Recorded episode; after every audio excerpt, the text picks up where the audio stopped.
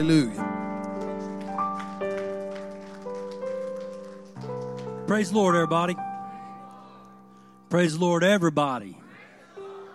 You know, if there's not a praise in your voice tonight, and a praise in your song, and a praise in your step, maybe you're not serving the same God I'm serving. God, give me all reason to praise and be happy. You may be seated. I'm going to ask Brother Joe if he would mind to keep playing that softly for me in the background for a moment. I'm going to take your attention tonight to Philippians chapter 2. And I want you to go there and wait on me for a minute because I'm going to tarry back here for just a little bit. I thought Pastor John was going to get all over my message tonight when he was talking about the renewing of the mind and stuff like that. And this is something I've been meditating on and thinking on. And I'm, I'm going to share something with you. I want to share something with you that probably shouldn't, but I'm going to anyways. 2022 was one of the roughest years of my entire life. I'm going to be honest with you. Spiritually speaking, 22, it literally almost whooped me. There was many things that I was faced with on many sides that I didn't know how to deal with. There was many thoughts that was going through my mind that I knew wasn't of God. There was many things that was being spoke across my lips that had absolutely no meaning to life whatsoever.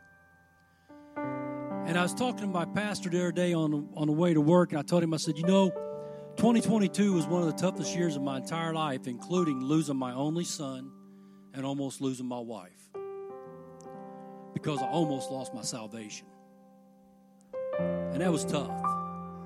For a person that's been doing this for a long, long time, made many strides to try and prove myself to people around me that God existed and that God was in control. God had all control. To letting the natural man begin to come in and poke his ugly head in. I want, I want to read you something right quick while Brother Joe is, is playing that music for me. I've been reading a study by a man by the name of Blake Atkins, and it's called The Spiritual Mind. It says, I believe that the mind has two aspects of, or qualities a spiritual mind, and Brother Brad, an intellectual mind. We all we are all familiar with the intellectual mind. It it is responsible for the process processes like reasoning, judging, analysis, calculations, ego, desire, and other mundane faculties. I envision the spiritual mind engaging in activities such as creativity, intuition, and physical ability and psychic abilities. The two aspects of the mind like, likely operate in different planes of consciousness. The intellectual mind focuses on the physical world, while the spiritual mind it searches for meaning and communion with God. Worldly knowledge is acquired by the, the intellectual mind through study and investigation in measurable quantities. The spiritual knowledge can be obtained to some extent by study also. However, oftentimes the most profound spiritual knowledge comes to us without actively searching or any effort on our parts having an open mind as a desire to come closer to God. It's not saying that studying is not important. It's not saying that at all. It's saying that you've got to have an open mind to God. Sometimes spiritual knowledge defies logic and ordinary understanding. It came to us with an inexplicable certainty of truth, an unexplainable truth. It came to us with an unexplainable truth. While at the same time we do not know how we know it or from where the knowledge comes came from or came to us. The two minds look at the world and existence and quality differently. The intellectual primarily sees that he the see the here and the now, while the spiritual mind sense there is much more to existence. Dominancy by the intellectual mind may lead one to deny or overlook the spiritual nature. It may also lead one to question the existence of God or Creator. The intellect, as the intellectual mind perhaps requires measurements and proof over initial initiation of faith. In contrast, the spiritual mind cares little about the materialistic aspects of existence, favoring instead the expression of itself through inspiration, creativity, psychic connection, and emotions such as love and compassion. How do we how how do the two aspects of the mind reconcile with one another? The intellectual mind is essential in order for us to focus on the material world that we live in. The spiritual mind brings meaning to the activities of the natural mind. The spiritual qualities and mentality moderate and guide the intellectual to toward the applications of its faculties that will be pro- progression and evolution is for the spiritual mind achieving dominancy over our natural mind Thank you, sir. I'd like to talk to you a little bit tonight. I'm going to read you something right quick. And like I said, I want you to tarry right there at Philippians. And I'm hoping you're proofreading that because we're going to get into some things tonight. I want to read to you the first step in this rocket science speech. From Paul's epistles in Romans 12 and 2, it says, And be not conformed to this world, but by the transform by ye transforming by the renewing of your mind, that ye may prove what is that good and acceptable and perfect will of God. The verse was very clear in what it means. Shifting your patterns and your focus in life will change your life. You know, as I sat and I thought about this and I meditated on this a little bit and I, and I kind of bounced back and forth doing the study on this, I got really worked up over this. Because I let the enemy come in in 2022 and cause me to believe lies. I let my hedge down and I let my guard down. Like some of you, you don't have to raise your hands. I know, I watch. I see your battles. I know what you're going through. I see the expressions on your faces. I can see the hurt in some of your eyes. I can see the disappointment and a letdown. I can see the turmoil and the tragedies that's taking place in your lives. And you know, the worst part about it is some of us don't even care to stop it. Some of us don't care to stop it. It's kind of like, oh, don't come talking to me. I don't really care to hear that because I got it figured out. I know what I'm doing. Only to realize we really don't know what we're doing. That's where the I am, the intellectual mind, begins to take over. And it causes you, it causes you to become stupid, for lack of better words, when it comes to the spiritual mind. You let your intellectual mind overthink your spiritual mind, and this is what's going to happen to you. You're going to backslide. You're going to allow things in your life that you wouldn't dream would be there. You're going to let things in. It's not that God's letting them in, it's not the devil's got free will. See, Scripture says there's no other power but God's power. So if the enemy is coming into your life, it's because you're allowing it. It has nothing to do with the power that the enemy has because he has no power unless God says, hey. If you think you're exempt from Job mentality, then you're wrong. God will let the hedge down and he will say, try that individual. I promise you, short of cursing me, he will make it. Just like Job, Job rebounded. And it took somebody coming and visiting Job when all of his friends around him was feeding the fire and fanning the flame and stoking it with bad wood and mental thoughts and impurity in Job's mind. Job was beginning to get weaker and weaker until a young man came to him and said, Job, what are you doing? Wake up, Job. Stop what you're doing. It's not the devil doing it, Job. You're doing it. So you cannot give the devil credit and say, well, the devil made me do that. The devil made me say that. The devil caused me to think that. I don't believe that, neither do you. Neither do you because you serve the same God that I serve. Okay, you serve the same God that I serve. Now I want to take your attention to Philippians 2 before I get too deep into it, and take off on a rail here. it says, if there be, in verse 1, it says, if there be, therefore, any consolation in Christ, if any comfort, of love. If any fellowship of the Spirit, if any bowels and mercy, fulfill ye my joy, not your joy. Your joy is meaningless because your joy comes from an intellectual thought process. It doesn't come from a spiritual thing unless you make it come from that spiritual understanding, okay? It says, Fulfill ye my joy that ye be like minded, okay? Like minded. Everybody say it with me like minded. Like minded. Having the same love, being of one accord. All that. Now, wait a minute, Brother Carl. You're telling me I got to be unified with the people that sits in a church with me? I'm telling you exactly that. You better be unified with the people. I'm going to tell you something, okay? I'm going to use some examples to you. If a football team goes on a field and they're not all in the same mindset that they're going to win that game, they're going to lose that game. So, what gives you the right to come into church and not be in the same mindset as the people around you? How are you going to win this game called life if we come in here and half the people are thinking about this, half the people are thinking about that, when we're supposed to lay those things down outside the doorway, and when we come in here, we're supposed to be like minded. We're all supposed to be in here exhorting the joy of God, not our joy, not our personal gratitude, not our sanctification, but only sanctification through the Spirit of God. Okay? So don't give the devil no credit in your life no more because you're to blame for it, not the devil. Okay? I had to learn that in 2022.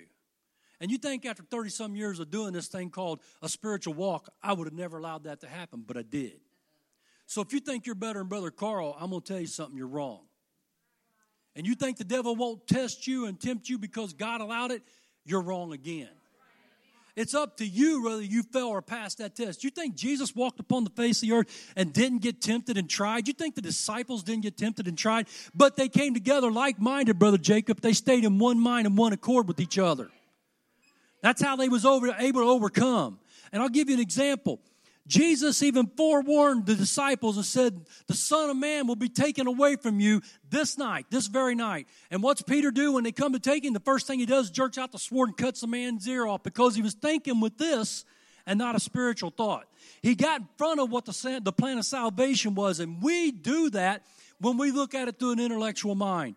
We absolutely get in the way of what God has in store for us, and we rob ourselves, and then we blame the people around us for what we're not getting. We blame the people because our gift and callings are beginning to fall short. See, I titled this message tonight, Becoming What You Believe 2.0.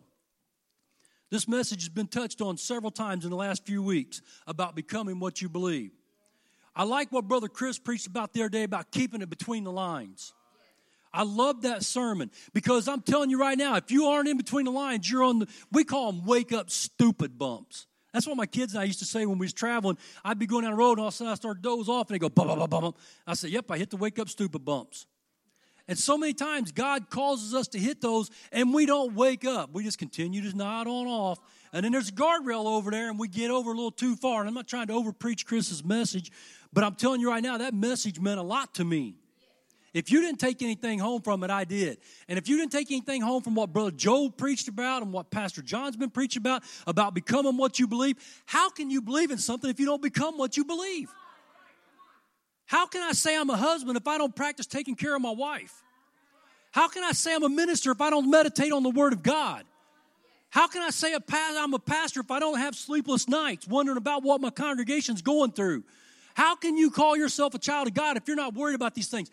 Because that's a spiritual understanding, and we don't want to meditate on that. It's too easy to lay there and roll over and go back to sleep and say, It'll be okay, that problem will go away. I talked to a young man on the way home tonight from church that has lost over 500 members because the pastor started coming to church dressed in a pair of blue jeans or khaki pants and a pullover t shirt and teaching and preaching the Word of God. And the church is beginning to dissolve. That's not a man of God. That's not a man of God, and that's not worried about the congregation. And if you're not living a life that people sees a difference in your life, shame on us. Shame on us. That's not having the mind of Christ. Being quick witted, quick tongued, and eagerly speaking and speaking our opinions and our thoughts, that's not of God. That's not of God. I told my son this morning, I said, the best thing you do when an altercation happens is go back, sit down, meditate on it, pray about it, think about it. And then if you feel like God's sending you back to resolve that issue, then by all means go back and sit down and have a conversation. Because I promise you what God's going to do, God's going to prepare the words and prepare the heart of the person that you're getting ready to talk to, and everything's going to be okay. The last thing in the world I want to hear is don't talk about it. How do you resolve a problem if you don't talk about it? If there's a problem between my wife and I and we can't sit down and talk about it, you know what's going to happen? There's going to become a natural divide between us and divorces in the near future. Jesus always talked to his disciples. He always gave them instructions. And then he sent the disciples out and said, You instruct the churches on the way things are supposed to be. Like minded. Like minded. Fulfill ye my joy that ye be like minded, having the same love, being of one accord, of one mind. Let nothing be done through strife or vainglory.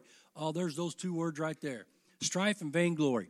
Strife because I don't really like what they did, and vainglory because I think I'm better than them.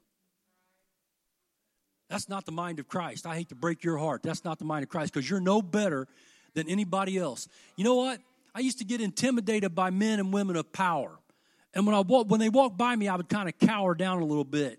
And they'd say things to me, and I'd say stupid statements back to them and go, they'd walk off, and I'd go, man, Pastor John, that was about the dumbest thing I've ever said. And then one day I woke up and I realized, you know what? You might have a million dollars in the bank, but you're still no better than me. You put your pants on one leg at a time and you button your blouse one button at a time. Plain and simple. You're no better than the next person sitting next to you. So come down off your high horses and quit thinking vainly. Quit thinking arrogancy. Quit thinking haughtiness. Humility is one of the best key ingredients to serving God. If you're not human, if you're not being humble, then you're not a servant of God. You're no better than anybody else. Just because this man pastors my church and I'm his older brother doesn't make me better than anybody in this building. I had to learn that when I come to church, he's not my little brother, he's my pastor. He's my pastor, and he has every right to come and talk to me about things. He has every right to express his concerns about what's going on in my life. But on the other side of that coin, I have every right to go to him and talk to him about my concerns too, because that's called respect among each other. That's something we have, that's something we work on.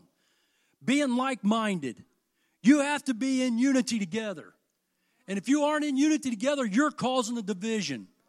So when you think about that next time you want to sit around your homes and talk about things you shouldn't all be talking about, and things pop into the conversation that shouldn't be there, you think about the vainglory and the strifes that they're talking about in Philippians. And you see if you don't correct yourself. You see if God doesn't say, that's not of my will. That is not a conversation my saints should be having. I heard something said the other day that just absolutely made my skin crawl. And I hear people in the church are going around saying it. And it's one of the most derogatory things concerning a woman in the world, but they go around calling each other that in the church. What kind of people is that? That's not of God. That's not of God whatsoever. And don't try to convince me that it is. And don't try to convince me because you're sitting around a bunch of women, that's okay. That's not okay. My conversation should be clean whether I'm sitting in front of the congregation or behind the congregation. My conversation should be yay and nay outside this place, and most certainly no dirty, no dirty words or dirty thoughts should be coming out of my mind or out of my mouth. And when I say dirty, I'm talking about a whole lot of dirty things. I'm talking about talking bad about your brother and sister in Christ. I'm just going to lay it all out for you tonight. You want to know what the mind of Christ is? You want to know what becoming what you believe is? That's what becoming what you believe is. And if you can't live that, then shame on you because you've already been given the victory. God already showed you how to do it. He already showed you how to overcome the test of the earth. He did it. His disciples did it. Absolutely. They all walked and were chastised because they were different. You think being a child of God makes you different from the world? It don't make you no different. All makes you is saved. You still got to exist in the natural world. And if you're not showing them an example of what godly power is, then you're not even existing in the natural world. You're becoming quite like them. You're becoming quite like them.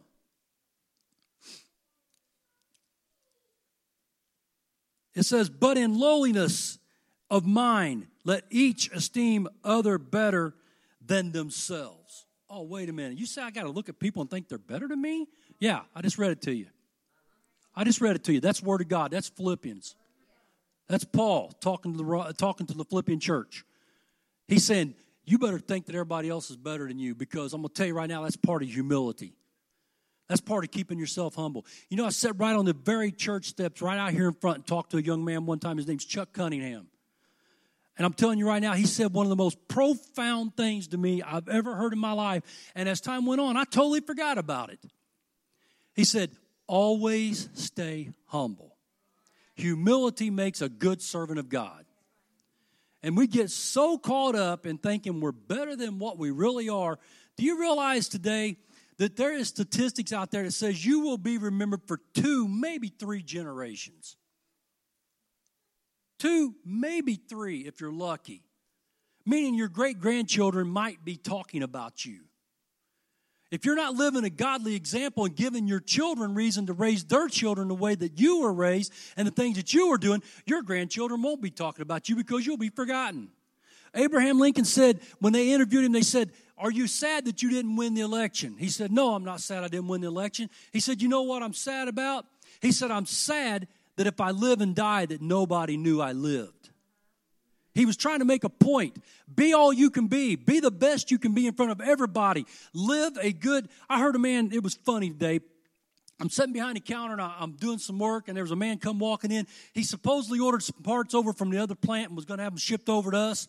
And I heard him talking to his people on the phone. And he said, Who put in a good word for you? And I don't know what the guy said on the other end of the phone. He said, Yeah, you're right. He must have said, It must have been you. He said, You're right, I did. He said, What did I teach you to do? He said, I taught you to always be a straight shooter, always be honest. He said, In this country, honesty will get you everywhere. And I'm sitting there listening to this conversation. This is just a man who walked in off the street. Now, how do you prepare your mind to be honest? You got to be like minded with God because that's all honesty. The devil gets inside your head, it's all dishonest. It all works up and it always comes against the mental, the, the, the, the spiritual mind. It says in, it says in uh, verse 5, it says, Let this mind be in you, which was also in Christ Jesus, who being in the form of God thought it not robbery to be equal to God, but made himself no repetition and took upon him the form of a what? a servant. A servant. You know, we used to have a pastor that said, you know what? If it meant I had to clean the toilets to keep the church open, that's exactly what I'm going to do. And then I sat underneath of other pastors and said, there ain't no way I'd go in there and clean them, them toilets. That's what I got people to do. If you aren't willing to become a servant, you know, the prayer band meets in here on Wednesday nights. We're getting ready to go back to the highways and the byways. We're getting ready to go back to the front yards and the parking lots of the church, of the, of the hospitals again. Because coming in here and praying is absolutely good. But you know what that gets you when you come in here and you pray? It gets you this right here. You get comfortable. You get to sit here and you get to throw a few prayers in the box and you get to stand up and hold hands and say a prayer. I hate to break it to you, folks, there's more to it than that. There's a lot more to it than that. Because in here, the prayer group said here, we all know that each other are children of God. We all know the power of God, but out there they don't. Right now, we're living in the most perverse world we've ever lived in. Everything in the world is accepted and made okay. They're putting litter boxes in the school because people identify as animals. What kind of sick, demented police are we living in anymore? And it's because the church world has gotten lazy and slack and unconcerned about what they know to be right in their lives. They don't care about serving God no more because that means I got to change. And then when they start to change, they look at it and go, Well, I've changed enough. I think I'll run this pattern for a little bit longer, Pastor John. And then they realize that pattern's not working. So then they'll go back to being just lax and slow and mundane again and get caught right back up in the things of the world. You know, I was out in my garage the other day and everybody knows I'm a car nut. Everybody knows I'm a car fanatic. And you can ask my family. When I come home sometimes, I'm going to the garage because I've had a very bad, stressful day, and all I want to do is go outside and work on something. It don't talk back. It doesn't give me no grief. It just sits there and lets me cut on it, weld on it, do whatever I got to do. And sometimes I go a little bit above and beyond with that. So the other day I was out there working on my on my car And I heard the voice of God saying, This car has become your God. You put this before my reading, you put this before my studying, you put this before my prayer band. And you know what? That car's sitting up on jack stands right now, and I may not touch it the rest of the week because this is more important. This is more important. And don't don't give me that look like you don't have things in your life like that that you do the same way, because I know good and well you do. It might not be an old car. It might be a baby. It might be a boyfriend, a girlfriend. It might be a job. It might be the almighty dollar chasing after trying to make all the money you can make right now because you know you got to retire sooner. But then you might as well just take the Bible rip the scripture out. It says, take no thought for tomorrow because tomorrow will take thought for itself. Now, I'm not saying you're not supposed to be prepared, but I'm saying don't let that stuff override your working for God. Do not allow that to intervene in you. Do not allow your thought process to become an I am, intellectual mind thought, IMT. When we do that, we begin to destroy ourselves. And then you know, I'm, gonna, I'm, gonna tell I'm gonna tell you something. You know, when you do that, you bring that same crap right in here in the church. And I said crap because that's exactly what it is. When you go out there and mingle with the world you bring the filth in here with you, Instead of laying it down at the doorway and saying, No, I don't need to take that in the church, you realize all we're doing is we're hindering the service of God. And then you wonder why the pastor and the men the men of God have to get up here and we got to really preach and get you behind us. You know, there's not a reason why a man of God should have to inject something in you to make you get up and be happy. Not a reason why. Because you should be bringing that joy inside with you. There shouldn't be a reason why a man of God has to get up here and preach his socks off. Now, I'm not saying don't pull it out of him. But I shouldn't have to come in here. Pastor John should have to come in here. None of these other ministers should have to come in here and give you an ejection to get you up out of the seat to do nothing because that's what we do. We come in here and we get comfortable. We don't think anything about it. You know, I've often said when these names are on the board, pray for them like you're praying for yourself. Pray for them like you're praying for yourself. And I'm going to tell you what, I'm going to take you a little bit deeper than that. The next time you have a bad thought come into your, man, into your mind or you got words in your, it's rolling around in your carnal head and you think you got to put them out your mouth, you think about what kind of effect you're having on this man. Or you think about what kind of effect you're having on that man or that young lady or that young lady or that young lady. I'm going to tell you right now, you better stop and think about what you're doing in life you better stop and think about it because what you are showing people or what they become, and then you want to sit around and say, Oh, well, I can't believe they did that. It's like having a drug addict for a kid when all you done was sit around and snorted and pop pills and everything else your entire life, and then go, Well, I can't believe my family's that way. Well, why can't you? You taught them. You taught them. Why can't I why can't I understand the things that are so easily understood? Because we're not letting the same mind be in us which was also in Christ Jesus. We're not becoming what we believe. We like to say it. We like to throw it out there. It's what Pastor John said earlier in the service. We like to say it, we like to throw it out there, but we don't like to show it. How many of you sit at your jobs with your gospel music all cranked up when you're by yourself and then somebody comes walking in and you go, start turning that gospel music down. Or how many of you are praying to yourself someplace, like out in public, and it's like, Dear Lord, I come before you today. Thank you for this meal that I'm about to eat. Lord, can you please protect the hands that prepared it for me? What is that? Come on. What is that? Are you ashamed of God? Do you think that you can't praise God to the rooftop? You want to know why your world's in the shape it's in? Because we as Christians have given the world an opportunity to pick us apart like vultures, and we're not doing what God's telling us to do, and we're not standing up for what's right and what's wrong. We're not being like minded. You cannot have a family survive if Kim and I aren't on the same page raising our kids. Our kids are going to grow up disobedient kids.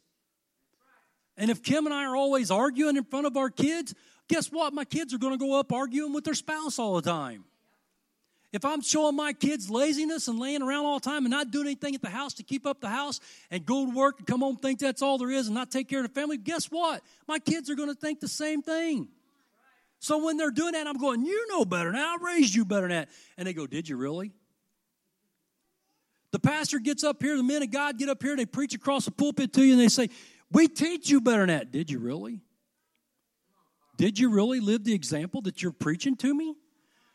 This lip service is the biggest downfall that Christians have today. Lip service is cheap. Actions speak louder than words. Actions speak a whole lot louder than words. You know, it's crazy to me that we've allowed the world to infiltrate the church instead of the church infiltrating the world. Now we got homosexuals on every side, transgenders everywhere you turn. They're making all kinds of laws and bylaws to protect people like that when we should be stepping up and saying, no, that's not biblical. That's not of God. Just like we step up and say, hey, drinking's not of God, smoking dope's not of God, popping pills is not of God, lying's not of God. But when it comes to stand up against a lost and perverse world, we go, oh, well, I don't know about that. Do we really understand what we're doing? Do we really understand what we're putting our kids through? When you don't come in here and make your kids sit down and mind in the church, guess what? They're not going to mind you outside the church. When you don't come in here and set rules and regulations for your family and say, be a part of something, do something about it, be a part of it, and you don't do anything with it, then guess what? Your family's not going to be that involved. Your family's not going to go chasing after the dreams of righteousness if you don't. They're not going to. Just because I'm a minister doesn't give me a right to be judgmental. That's an I am thought. I just read that to you. That's an intellectual thought, being judgmental. The Bible says, Judge not unless ye be judged. And then Paul said it, Pastor John preached about it the other day. He said, If I judge myself, I have no need to be judged of you. How do you judge yourself? You find your knees. You pray and let God show you what needs to be changed in your life, Brother Brad. You can't do it. You know what? Guess what, folks? I hate to break your heart. You're going to lose the battle if you think you can do it on your own. You're going to lose to the enemy every single time.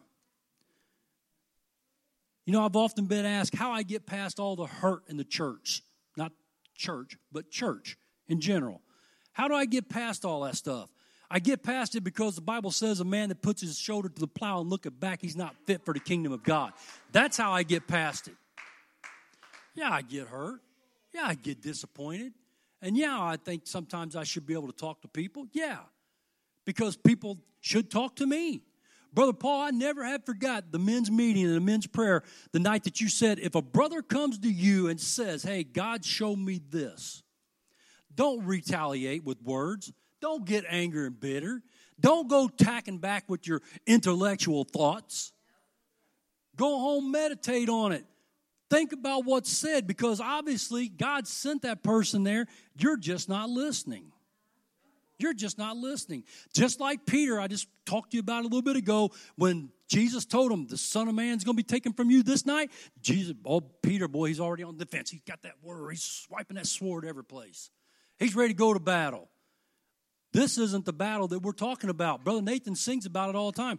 This battle isn't won with physical violence, it's won through prayer and fasting. It's one because we find our way to our bedsides, or we find our way to the altar, or we go and we find our way to a saint of God. You know, I remember telling my wife one time, I said, Kim, do me a favor.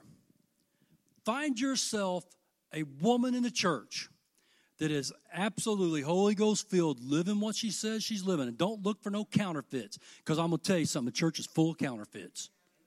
The church is full of people who claim to be something that they're not. I said, You find yourself a woman that you can fashion your life after. And it wasn't too long after that. I hear my wife in there on the phone praying with Miss Mills on a weekly basis. And I even hear my wife speaking in tongues on the phone on a weekly basis. Don't tell me it can't be done, guys. Be careful where you get your counsel from. Pastor John has talked about this a lot lately. Be careful where you get your counsel from because there's a lot of ungodly counsel out there that has nothing but ill will and bad intentions for you. They don't want to see you prosper. They don't want to see you grow. They don't want to see you change. They want to watch you fail, fundle, and belittle yourself until people don't look at you with any more respect anymore. You know, people cannot get your respect unless you give it. Mom used to tell me all the time, you want people to respect you, you got to make them respect you. And she didn't mean like this. She meant you live a life that they see that you are what you say you are. You are what you say you are. It says, And being found in the fashion as a man, he humbled himself and become obedient unto death, even the death of the cross. Wherefore God also hath no high, has no high exalted him and given him a name which is above, above every name, that at the name of Jesus every now every knee should bow of things in heaven. Come on, read it with me. In heaven and things in earth and things what? Well, there you go. God's got all power. So stop trying to take the power away from God. Stop trying to correct your life and do what you think is right and listen to what God's saying for you to do. You know, you may not have a specific gift and calling laid out for you in the will of God that you think you do because you're thinking with your little intellectual thought. You're thinking, I deserve more, I'm going to get more. And it don't mean if, if I got to leave the church to go get more, I'm going to leave the church to go get more, only to get more church hurt. How about you line up with the Word of God and not worry about what everybody else around you is doing? Because in lining yourself up, you become an example to the people around you that they go, hey, I've watched Brother Jacob go through this. He's endured, he's made it through. I want some of what he's got. You know, the first thing that we learned in leadership development class if you want to make money, hang out with people that's got money and let them give you their knowledge that you can take it and run with it. It's no different in the church world. Find yourself a person in the church that is chasing after the same dream you're chasing after, and that is making heaven their home, and you fashion your life after them people. You follow their footsteps. And yes, you even have a right to examine them people. And them people have every right to examine you. I'm so tired of Christians laying over and giving the devil their belly and giving him so much more credit than he deserves. He has no power. I can't say that enough to you tonight. He has no power. He's not steering your spiritual car in any way, shape, or form. He does get inside your natural mind because I read that to you a little bit ago. We got to look at things in quantity and quality and all this stuff. We got to touch it to know that it's real. We got to see it to know that it happened.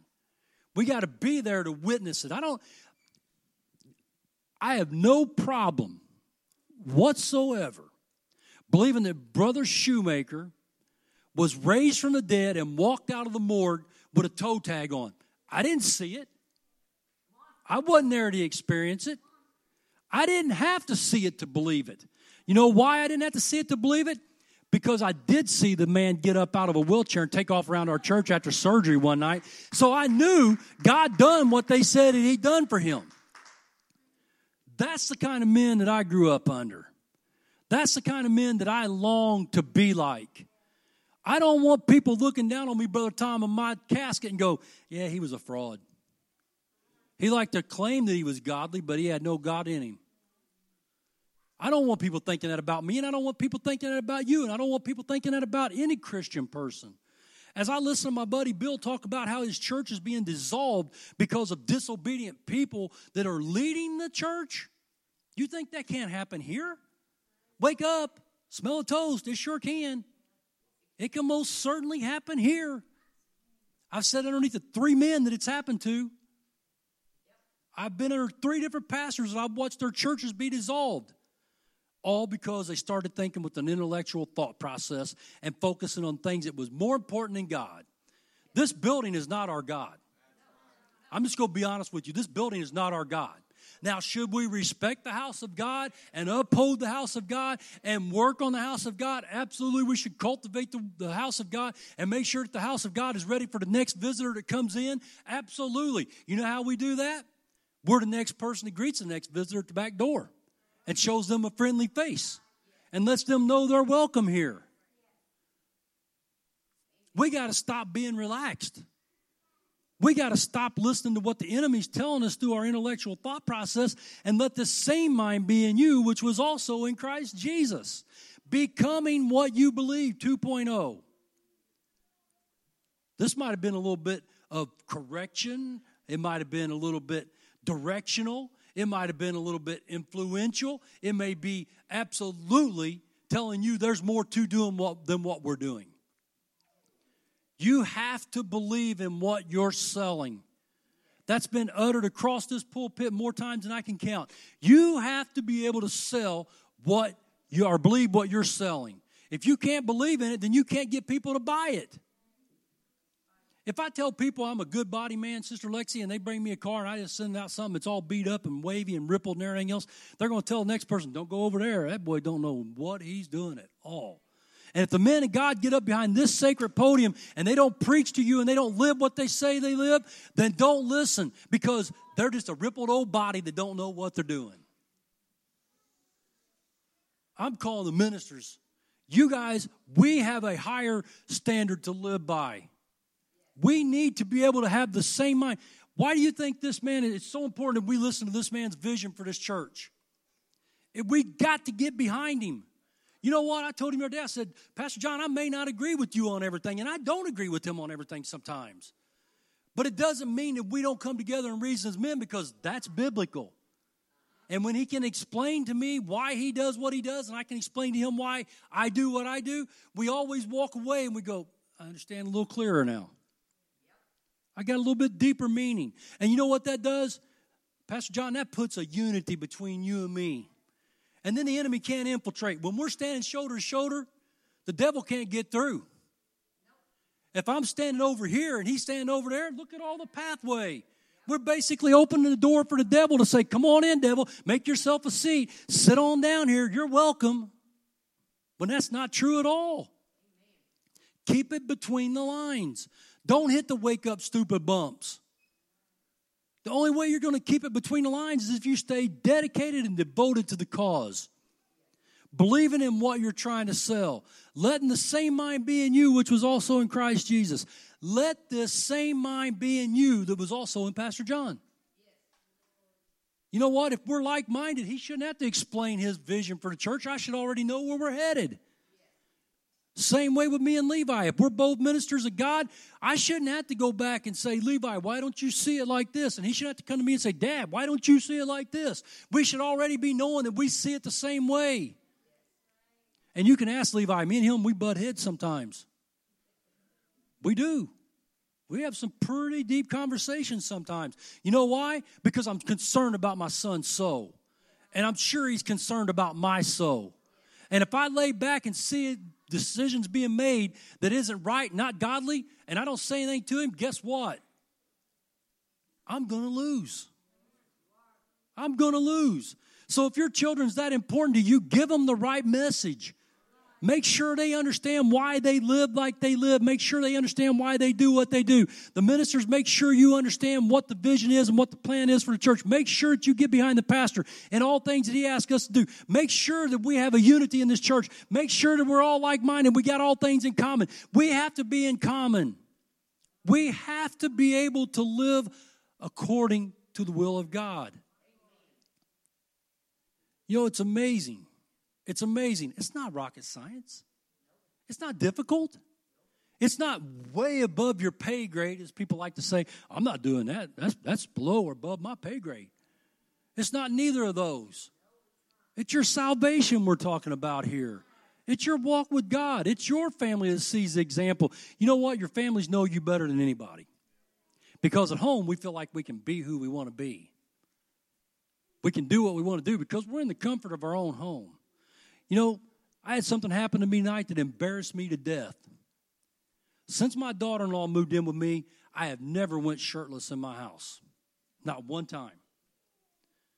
And tonight I come home, I pulled off my shirt because I was running late trying to get upstairs to get shaved, and I hear Brandy say, Allie's in the bathroom in the shower, and I'm already halfway up the steps, and I'm shirtless.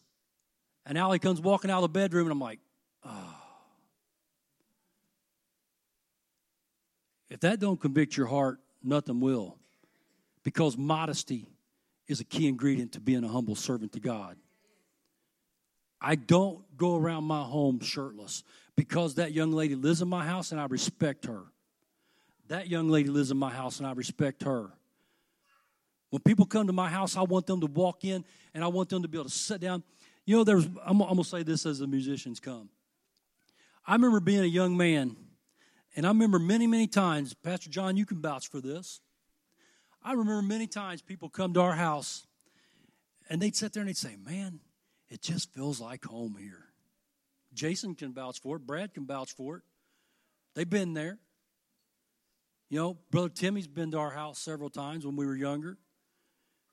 Come in and say, This just feels like home. You know why it felt like home? Because Brother Claude and Sister Peg put an effort into their home to make it feel like it was someplace special. They didn't isolate people, they didn't separate themselves from the people. They brought them in and they gave them an example. Now, yeah, okay, we believe in separation, okay? We believe in separation of the dirty deeds of the world, not separation of people. Okay? We believe in separation of the things that are wrong in this world. That's what we believe in, and that's what we practice. And if I've said nothing else to you tonight that didn't sink in with you, let this sink in. Let this same mind be in you, which was also in Christ Jesus. I didn't say that. Paul said that. That's scriptural, Brother Chris. That's scriptural. People are changing because of your obedience to God. And yes, people are changing because of your disobedience to God as well. You got to make sure that your obedience is way, way, way, way, way, way, way, way, way outweighing your disobedience. Sometimes we do, we are disobedient. Whether we want to face it or not, sometimes we do make decisions that are disobedient to the will of God. Just like in 2022, I made a decision. I let the devil come in. I let the devil talk to me. I let the devil stir in my head. I let the devil get in there and make a home in my home. And I never should have did that. And I'm going to tell you, I don't ever plan on going through a year as rough as 2022 ever again. And you know why? Because I'm going to practice Brother Jacob brought this to my attention one time, and he probably doesn't even remember this. He said, Brother Carl, you know what you taught me? You taught me to be slow to speak and swift to hear. I went, wow. I don't even really practice that much myself. But it put me on Front Street because I knew then he was watching me. And I knew then he was looking at me to see how I handled situations. See, you think people aren't watching you? I'm going to tell you right now, people are watching you. People are watching you. If you want your grandbabies and your children up here with their hands in the air praising God, then you better be the first one at the altar. If you want people to respect you, show them respect, show them love, show them kindness. Show them that you have a concern for their salvation. Not saying go to them and beat them up and try to correct them. And please don't do please don't do what my grandfather did. It worked on me but it may not work on everybody else. Don't go to people and tell them, you're going to hell if you don't change your ways. Because all you're doing is you're sowing their fate. Now, see, I had a deeper respect for my grandfather. So when my grandfather's laying on his deathbed crying and says, Carly, please change your life because I don't want to be in heaven without you. You see the difference in the approach? There was a day he come to me and told me, straighten yourself up, boy, you're going to hell. The next time he come to me, he said, Carly, I don't know why he called me that. I really have no clue. But he said, please change. I don't want to be in heaven without you. And you know what, Brother Timmy? I made that man an oath that day. And last year, I let that oath down. That day, I told my grandfather, I will see you in heaven. And last year, I let the enemy have reign and rank in my life, and he caused me so much grief, so much turmoil, so much confusion, so much everything. And I had everything to be thankful for. I had a church that loved me, I had a wife and children and a granddaughter that absolutely loved me. I started a brand new job. It's one of the best jobs I've ever had in my entire life. I have people that sit around and tell dirty jokes. You know, the other day they had a Christmas party.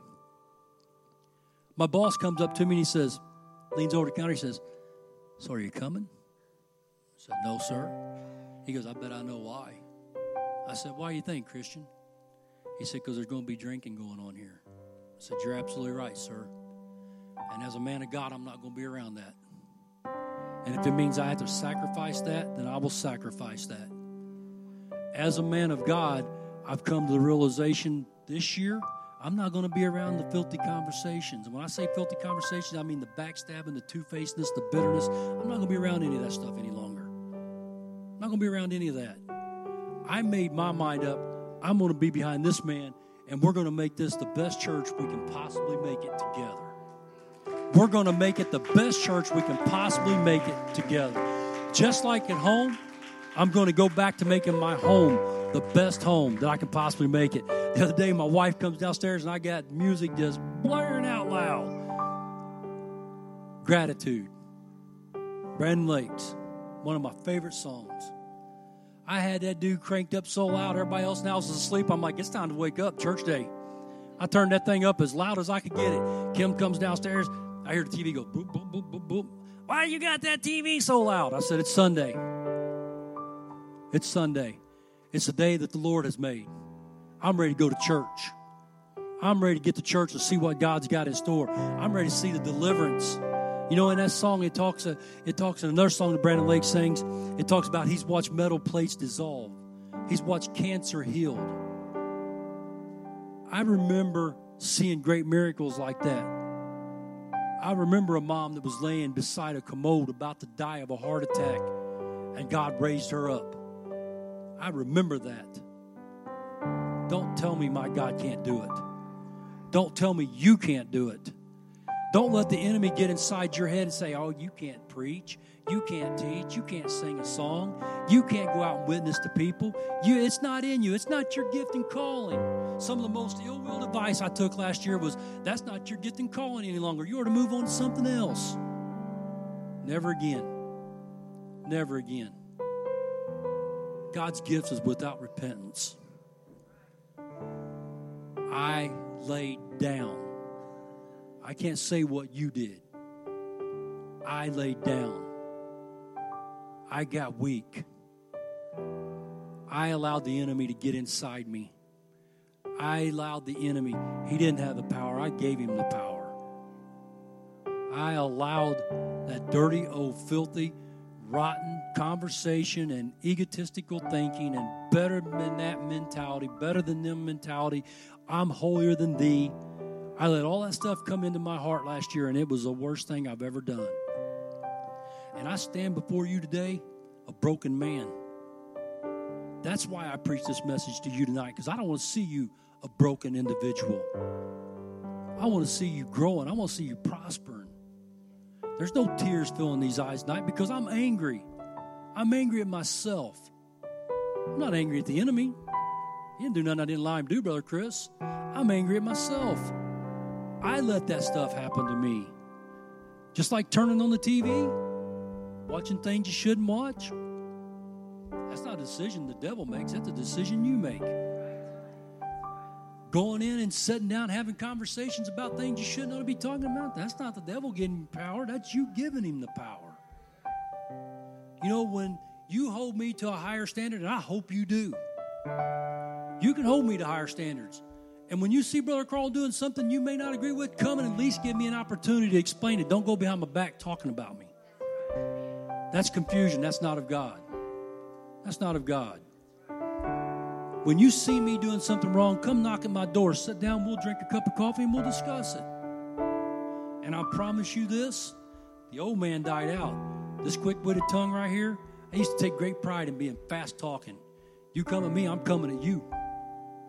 You give me a reason to jump, I'm going to jump. You give me a reason to yell at you, I'm going to yell at you. You give me a reason to put you in your place, I'm going to put you in your place. That's not of God. Matter of fact, that's as far off of the polar system as God ever wanted you to be. Scripture says, Be slow to speak, swift to hear, slow to anger, slow to wrath. Don't let God, don't let the sun go down on your anger. Don't let the sun go down with you being bitter at somebody.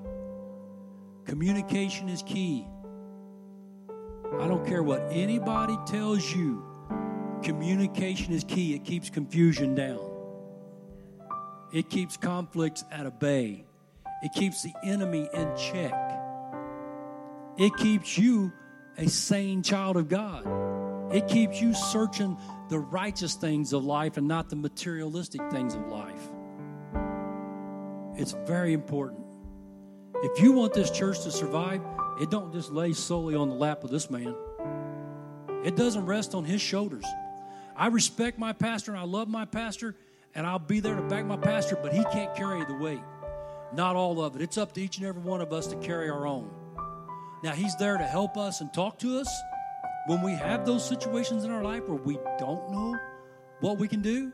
And if you can't find yourself the pastor's office, find yourself somebody's front porch. But please, by all means, make sure that it's a man or woman after God's own heart, not just somebody who wants to sit and gossip with you. Stay away from them. Stay away from the gossips. Stay away from the bickering. Stay away from the backbiting. Stay away from all that stuff. Letting the same mind be in you, which was also in Christ Jesus. Remember that. Take that. Apply that to your life. Give it a chance. I promise you, God will make it work in your life. He will make it work in your life.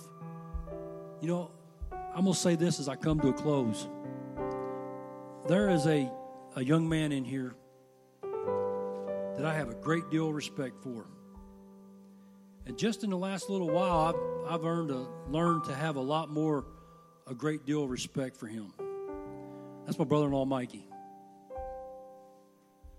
Mikey used to be one of the most fat, fastest witted people that would just absolutely blurt out his emotions so quick it would go, Holy crud, where did that come from?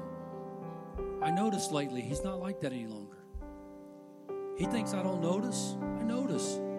I'm not saying he's perfect, by God's sakes, nobody is. But I've watched him grow in the last little while. And When he was up here Sunday, man, I was so proud of him. I was sitting back there going, That's my brother in law up there. That's not only my brother in law, that's a man of God. That's a man that has changed his life. And you can trust me, some things in your life, they're not easy to change. Matter of fact, some things in your life you're not going to change without the help of God. I hope and pray that I said something to you tonight. These altars are open. If you feel like that you need a closer walk with God or you need to be forgiven for something you've done or something you said or a way that you've reacted in a situation, that's what the altars are for. It's not just for the sinners to find righteousness. It's for us to stay connected with God.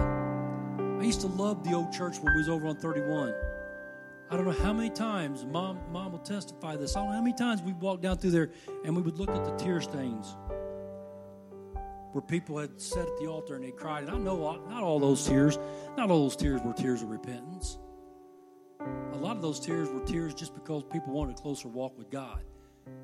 I'm here to tell you tonight the only way to get that closer walk with God, let the same mind be in you, which was also in Christ Jesus. Let that spiritual mind begin to take over your intellectual thinking. It's going to do nothing but get you in trouble. It's going to do nothing but build up grief in your life. I love each and every one of you tonight, and I hope I didn't offend anybody, but if I did, it was God's will. Because sometimes you got to be offended to change. Sometimes the preacher's just got to lay it out. Sometimes you got to be able to say, hey, this is what it is. It's black and white. Sometimes you just got to be able to accept the correction. Correction without love is just anger. Correction with love is life altering. Changing your pattern and your strategies in life will make you a better person. Thank you. God bless you.